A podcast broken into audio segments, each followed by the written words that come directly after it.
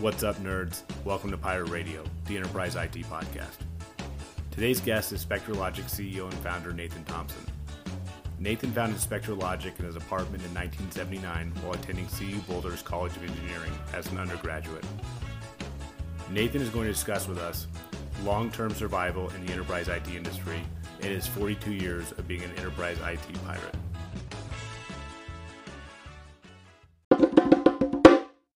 Nathan Thompson, welcome to One Technologies Pirate Radio. Thank you, Mat. Good to be so, here. So, yeah, I wanted to start off with my favorite uh, customer service story of all time. Um, it wasn't told to me by anyone at SpectraLogic. It was told me by a customer, um, and it has to do with uh, with you hand delivering some equipment. Do you know what I'm talking about?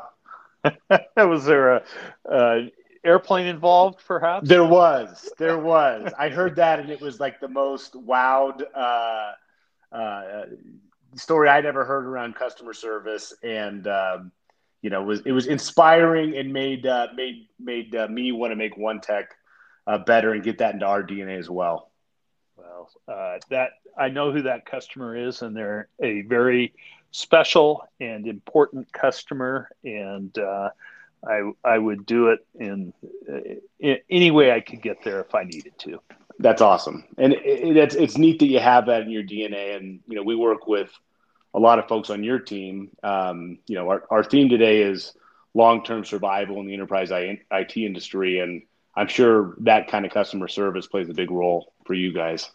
It, it absolutely does, and uh, it it really is we just did uh, our, our kickoff, our annual, or really it's almost a State of the Union presentation. And at the end, I talk about our credo items, and that's the first credo item. And we go over it and make sure everybody knows it. We recognize it, reward it.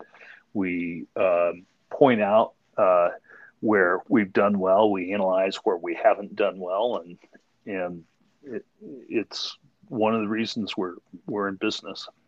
That's that's that's fantastic. The uh, I, have tried to I've tried to copy that story, but uh, it's less impressive in, in an F one fifty than in a, uh, than in a plane.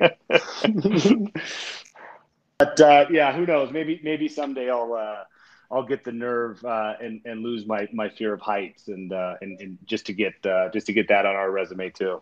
Well, it, it's a it's a great uh, asset to have is yep. uh, that ability. For sure. So uh, with that, I'm going to uh, kick off with some questions here. You bet. So uh, you founded Western Automation, uh, which later became Spectra, SpectraLogic, while a student at CU Boulder, roughly 42 years ago. Since then, you've weathered. Do- yep. Oh, go ahead. Oh, oh, that's correct. Perfect. Since then, you've weathered dozens of technology industry trends, up and down economies, knowing that few of your industry peers have fared as well, what is the secret to long term survival in the enterprise technology industry? Well, thank you for the question. Um, I think the startup phase was uh, I didn't know any better, and had I uh, had I failed, I would have been the first person in two or three generations well, three generations in my entire family that didn't go to college, and so it was it was nip and tuck, and uh, you know it just really came down to always working on the next thing uh, in the technology business. I worked for four companies when I was in high school. All of them uh, went under or eventually went under, and and the reason was uh, things were good. They assumed it would stay that way, and uh, they they didn't uh, reinvest in in uh, future technologies or other things that would benefit their their customers. And so, there's a book. Uh, Andy Grove now passed away, but he was one of the three Intel founders. called "Only the Paranoid Survive," and I, I think that's that's really key. You know, R and D, taking care of your customers. Uh, you know, I've learned not to make enemies. Sometimes you have to befriend them. Uh, build a big cash balance because sometimes it takes a lot longer to make a transition and, and uh, always keep pushing forward. I, I've quoted the uh, uh, state, the paranoid survive, uh, not knowing where I stole it from, but it sounds like I stole it from him. So that's uh, uh, that I'm, I'm adding it to my Amazon list right now to, to, to read that book.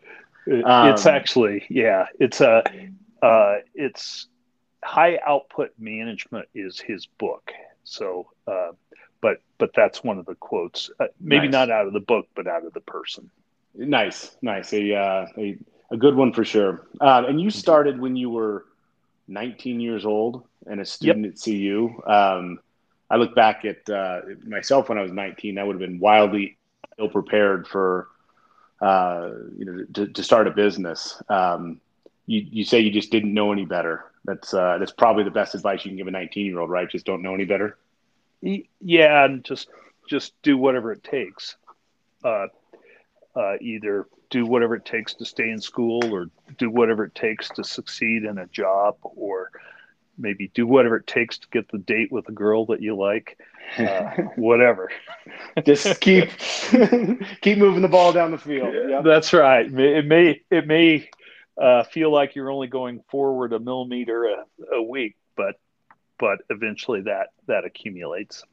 For for sure, for sure. Um, next question: um, Solving problems and being uh, innovative can be hard to do once, but to survive in the industry for 40 years, you have to be able to adapt and adapt constantly. What are the biggest IT challenges that spe- the SpectraLogic team is working to solve over the next two to five years that will allow you to continue to adapt? certainly. Uh, probably the the largest challenge uh, that we are are looking to solve and address right now is ransomware. Um, the next one is hybrid cloud. Uh, then I would say long term digital preservation or data preservation. And uh, we're kind of a portfolio company. Uh, which is I, I'm not the guy that that picks the one hot idea and bets the company on it, but rather I I have a at any time a portfolio of products and opportunities because it it always works out that the ones you think are going to be the real winners end up being dogs and the the one you sort of kept funding and working on even though everybody said, ah, why are you doing it? Well, that one ends up uh, pulling your company out and taking you to the, the next tier. So uh, it's sort of, you know, a portfolio has stocks, bonds, real estate, uh, commodities, uh, uh, maybe hedge funds. And uh, so we, we diversify our bets a bit. And that's because you know, it's really hard to make predictions, especially about the future. For sure, for sure, and it, and it sounds like you guys are uh, investing and betting on some some sizable trends with you know hybrid cloud and uh, and you know ransomware security and security in general. Um, you know, it, it uh, you, you're you're you're definitely uh, trying to trying to solve the big problems of the day. Yep. Yeah, and we're still investing in in some of the uh, products that that have uh, really gotten us to this point. Um, big tape libraries uh, and, and also ways of of managing disk drives. So it's not all it's not all the futuristic stuff, but but some of the portfolio is invested in making our existing products better to to make make the lives uh, and experiences of our customers and partners better. And and your your um, the technologies you guys are known for, uh, you know, they're still uh, widely adopted with with some of the largest and most forward looking industries and uh, and organizations. The you know the folks that are exploring space, splitting atoms, sequencing genomes, creating media content that we watch every day. Uh, if you had to choose a favorite industry uh, or customer that Spectra gets to work with, knowing that you're a uh, CU College of Engineering alum and and have um, uh, strong nerd credibility. Uh, what which which of those industries is is the favorite of yours? I I probably am partial to the big problems as my favorite. Um, predicting weather, uh, simulating um, uh, large systems. Uh, that that probably is is the the area, um, but uh, not everybody is is you know has an exabyte of data, and, and so there aren't that many of those to solve. So, um, you know, kind of our our kick right now is uh, we really want to help uh, defeat ransomware, and that that's affecting the world. And in fact, uh, it, it may seem like it's a problem in the U.S., but it's a far worse problem in India uh, and in developing countries. And so we're we're uh, we're working hard on that, and we're also working hard on on sort of the medium size storage problems, the the hundred terabytes to to two or three petabyte um, size uh, uh, needs. So so those are the areas, and so it you know you have to start with uh, with a need, and and then that uh, becomes the opportunity over time. It's interesting. I didn't realize. You know, we're we're you know I, obviously I'm exposed to what our customers in the United States are doing. I didn't realize it was a um, you know folks were targeting India and and um, you know other other geographies as as aggressively as they were here. That's that's interesting to hear. Uh, yes, and it's you know for better or worse, uh, it, it's probably a whole lot worse to to be hit by a ransomware attack in you know in India or or Brazil or Africa or or um, you know in, anywhere else, and, and uh, it's probably more frequent. Interesting. Um, so uh, protecting information has been your life's work. You know, you founded SpectraLogic at age 19. Um, so much so, it's been your life work that you co-authored a book titled "Society's Genome: Genetic Diversity's Role in Digital Preservation." The book is a call to all data users, creator and pre- creators, and preservationists uh, to both heed the lessons of history and take inspiration from nature itself in addressing our unquenched thirst for information and civiliz- civilization's need uh, to enduringly safeguard it. Where does your obsession with protecting data come from? Well, uh, I would say I, I sort of I started in it when I was 14 years old, and I had a job with a, uh, a small company, uh, which was one of the ones that didn't make it, in Denver that built uh, a floppy disk storage system, and and I I looked at sort of the field of computing, and I was I was just mesmerized by the storage part, and uh, you know along the way I've come to to realize just how much our society, really the entire world, uh, depends on the continual innovation, not of of a hundred companies or or a thousand companies, but you know, uh, uh, three billion innovations a week, small and large, that are made by people. And there's a book I read uh, was probably five or six years ago called The Rational Optimist. And it was written by uh, a guy by the name of Matt Ridley, and he's, uh, he's British. And he looked at uh, kind of the world's problems. And uh, he, he pointed out there are some, but he also pointed out that if we look at, at uh, almost any factor uh, associated with with humanity, things have got uh, the number of people or percentage of the world's population that dies in wars has dropped. The, the quality of the air and the quality of the water has improved. Uh, infant mortality has just steadily improved.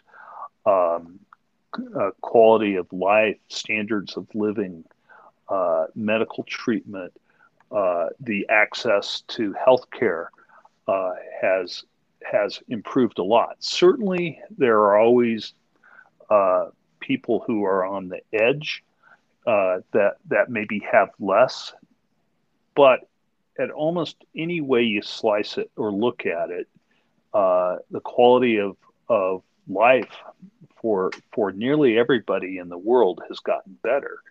And what what has allowed this is just the continued uh, improvement of knowledge. And, and to improve knowledge, you have to store knowledge.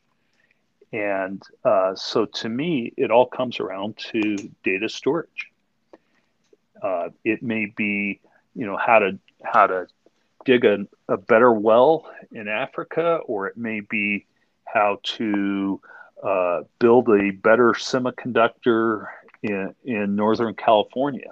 But it's it's all human innovation is based on sort of platforms of previous innovation and innovation previous to that, going back to you know uh, many thousands of years, and, and so Spectra's part, what the part of many of our resellers and partners is, um, is uh, effective preservation of that information. That may be archiving, that may be backup, that may be uh, uh, primary storage, but that that's our role, and, and uh, I think we do it well. But there's always room for more innovation in what we're doing.